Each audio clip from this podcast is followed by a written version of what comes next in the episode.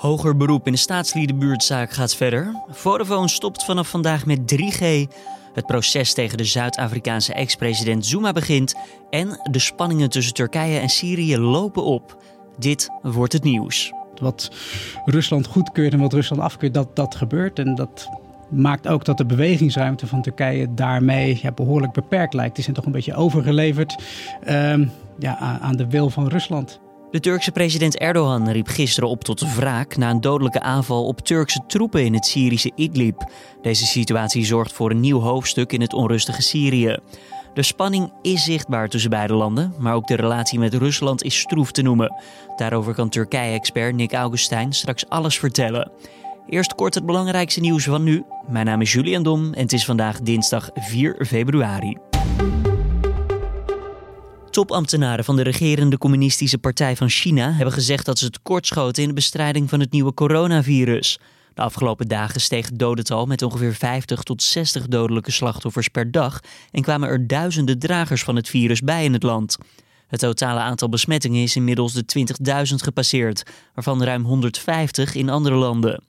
Volgens de partij moeten de protocollen verbeterd worden. Dat geluid volgt naar kritiek op de Chinese overheid, omdat er te laat en niet daadkrachtig zou zijn ingegrepen om het virus een halt toe te roepen. Het aantal gemeenten met de hondenbelasting is opnieuw licht gedaald. Dit jaar gaat het om 193 gemeenten, al dus het Centraal Bureau voor de Statistiek. Gemeenten verwachten komend jaar zo'n 51 miljoen euro op te halen met de hondenbelasting. Den Haag verwacht de grootste opbrengst. In de Zuid-Hollandse hoofdstad betaalt een hondeneigenaar per hond meer dan 120 euro per jaar. De hondenbelasting komt het meest voor in stedelijke gebieden. Mocht je nou veel honden thuis hebben en geen geld kwijt willen aan de belasting daarvoor, dan zit je goed in de provincie Drenthe. Daar heeft namelijk geen enkele gemeente een hondenbelasting. In minder dan een half procent van de ruim 300 onderzochte wolvendrollen zijn restanten van vee gevonden. Dat blijkt uit recent gepubliceerd Duits onderzoek. De wolven eten vooral wild, zoals reeën, edelherten en wilde zwijnen. Voor het onderzoek dat is uitgevoerd door onder meer de Universiteit voor Diergeneeskunde in Hannover werden vijf jaar lang uitwerpselen van wolven in de Duitse deelstaat Neder-Saxen onderzocht. Sinds enkele jaren wordt de wolf ook weer in Nederland gesignaleerd. Schapenhouders maken zich daardoor zorgen over hun vee. De familie Meiland verhuist terug naar Nederland en heeft het kasteel in Frankrijk te koop gezet. Hallo allemaal, nou we hebben zulk leuk nieuws. We gaan namelijk verhuizen, maar niet hier in Frankrijk, maar we gaan terug naar Nederland. Dochter Maxime voegt eraan toe dat het derde seizoen van de televisieserie Chateau Meiland wel gewoon wordt afgemaakt. En ook kunnen gasten die een reservering in de bed and breakfast van de familie hebben er nog terecht. In de reality-serie Chateau Meiland wordt de familie Meiland gevolgd bij het openen en runnen van een bed and breakfast in een kasteel in het Franse dorpje Benjac. De serie won vorig jaar nog de Gouden Televisiering. Een woordvoerder van SBS6 zegt tegenover nu.nl dat de zender de familie Meiland ook in Nederland wil blijven volgen. Dan ons gesprek van deze dinsdag. En dat gaat over de spanningen in Syrië. Turkije zal namelijk vergeldingsacties blijven uitvoeren voor de aanval op Turkse troepen in de Syrische regio Idlib. Dat maakte de Turkse president Recep Tayyip Erdogan gisteren bekend. Collega Carne van der Brink vroeg aan onze Turkije-expert Nick Augustijn om eens goed uit te leggen waarom de spanning weer zo snel oploopt tussen Turkije en Syrië. Ja, heel simpel, omdat er eh, doden zijn gevallen aan de Turkse zijde. Echt de Turkse soldaten. Afhankelijk vier, uh, inmiddels vijf. En uh, daarna nog ook een, burgerpersoneel van het leger. Dus het totaal komt nu op uh, zes die omgekomen zijn bij die artillerieaanval. En ja, dat heeft natuurlijk kwaad bloed gezet. Ja, en dat heeft allemaal te maken om de strijd uh, rond de Syrische regio Idlib. Wat, wat kan je daarover vertellen? Waarom is deze regio zo interessant voor Turkije? Ja, daar moeten we een paar uur voor uittrekken, ben ik bang. Maar nou, ik ga even zitten. In een nutshell, ja, god. Uh, het, niet zozeer interessant als belangrijk, want ja, de, die, die uh, Turkije staat eigenlijk al sinds het begin van het conflict aan de zijde van de rebellen. En Idlib is uh, al sinds een aantal maanden, of eigenlijk nu een vol jaar, uh, het, het laatste bolwerk, uh, zo je wil. Vandaar dat die, die, ze hebben een overeenkomst met Rusland gesloten, hè, wat, wat overigens Assad steunt, over het creëren van een gedemilitariseerde zone. Dat is een moeilijk woord, gedemilitariseerde zone. Je komt eruit. Ik kom eruit. Um, want dat is belangrijk, want zolang die zone eigenlijk uh, veilig is tussen haakjes, uh, hebben die rebellen, die Turkije steunt, een bolwerk. En is er dus nog een ja, we zullen zeggen, hypothetische kans dat zij iets kunnen uitrichten tegen het regeringsleger van Assad. Je had het al over de relatie tussen Turkije en Rusland. Ze hebben eigenlijk al een tijd een verstandshuwelijk met elkaar als het gaat om de strijd in Syrië. Kan deze actie van Erdogan ervoor zorgen dat er scheurtjes in het huwelijk zichtbaar worden? Um, nou ja, op basis van de, de, de, eerste reactie en wat, wat Erdogan in, in um, recente dagen gezegd heeft, ja, lijkt het er wel op. Want uh, eind januari um, ja, liet hij zich voor het eerst publiekelijk en, en stiekem in best heftige bewoordingen ja, zeer kritisch uit over, over Rusland over de rol die het land speelt. Uh, dat, dat het Russische leger uh, of dat de Russische leiding eigenlijk niet genoeg doet om de acties van het uh, regeringsleger te bedeugelen. En dan zie je dus dat ze bijvoorbeeld zoals gisteren ineens lijnrecht tegenover elkaar staan. Weliswaar door middel van proxies, maar toch. Um, en, en je merkt ook, je merkt het ook in de berichtgeving, want uh, die, die is heel tegenstrijdig. Um, Turkije zegt, ja, de, Russen waren op de hoogte van waar onze troepen waren. Dus die hadden het regeringsleger kunnen informeren van, joh, kijk uit. Um, Rusland zegt, nee, we waren eigenlijk helemaal niet op de hoogte. Dus dat, daar merk je dat dat, dat dat toch zeker wringt. En ergens is dat vreemd, want ja, het is een verstandshouding. Maar er zijn ook genoeg signalen die erop wijzen dat het eigenlijk heel goed gaat of ging tussen uh, uh, Rusland en Turkije. Want zoals je weet, hè, ze hebben dat uh, S-400 raketafweersysteem gekocht van de Russen. Um, Rusland bouwt een kerncentrale in Turkije. Nou, ook een, behoorlijke onderneming. En zoals we vorige maand hebben gezien, het is een belangrijke gaspijpleiding geopend. En, en natuurlijk was Poetin en, en Erdogan, die waren er samen bij om die gaspijpleiding te openen.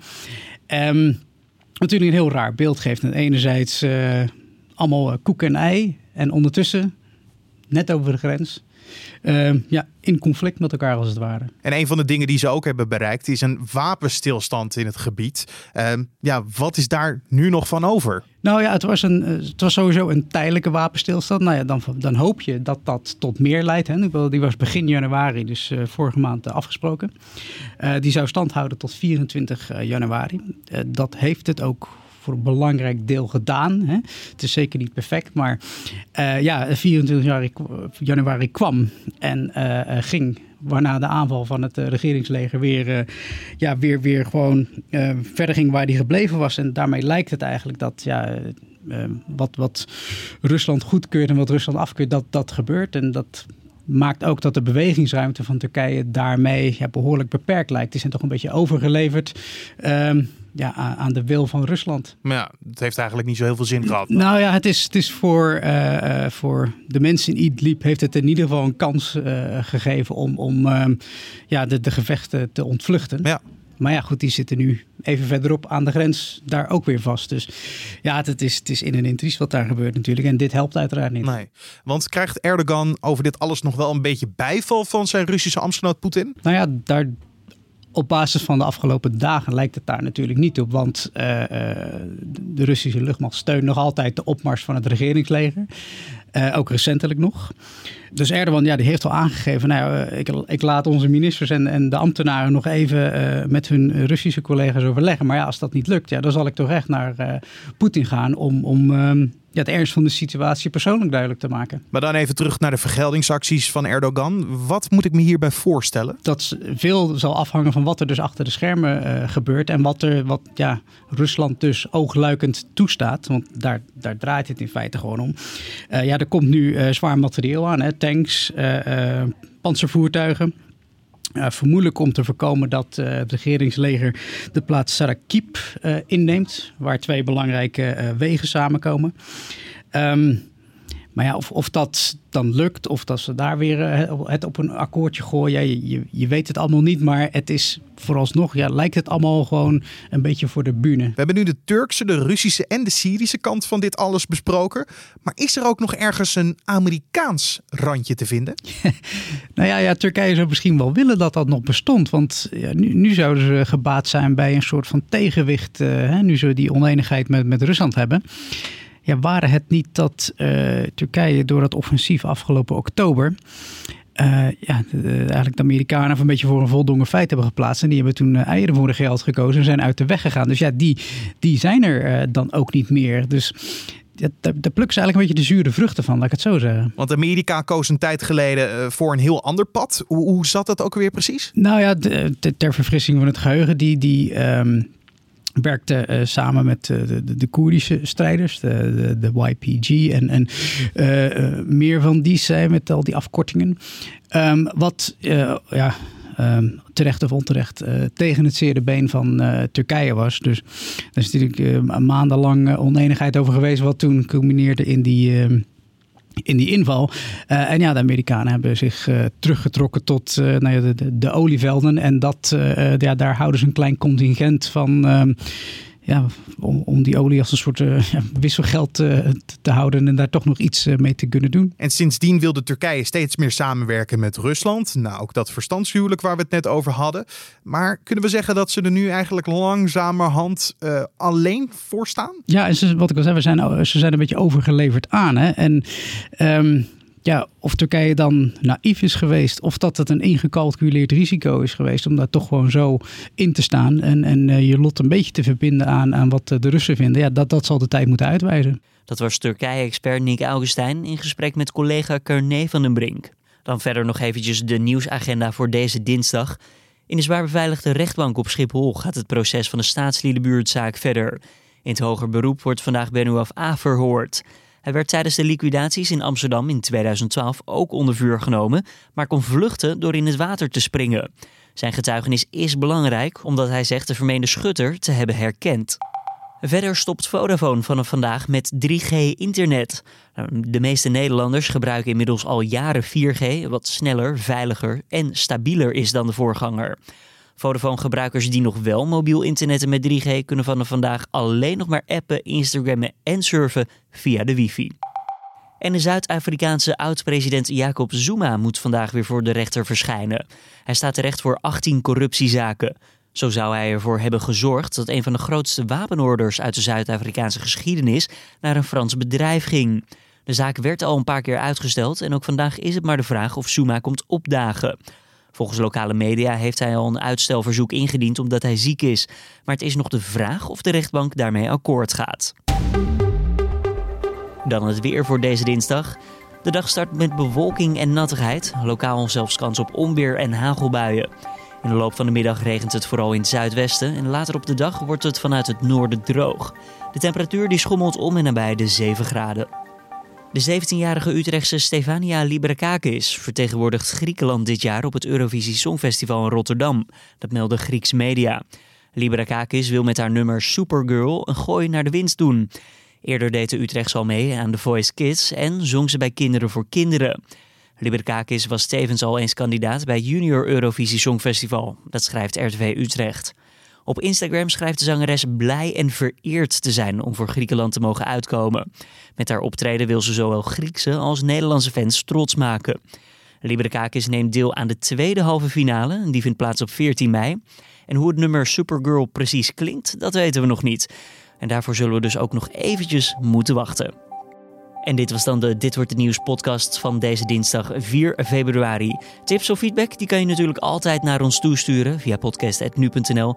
En ook vragen voor de openbare redactievergadering zijn van harte welkom. Die vergadering zal in de vorm van een podcast vrijdagmiddag weer online te vinden zijn op de voorpagina van onze website. Voor nu in ieder geval een hele fijne dinsdag. Mijn naam is Julian Dom en tot morgen.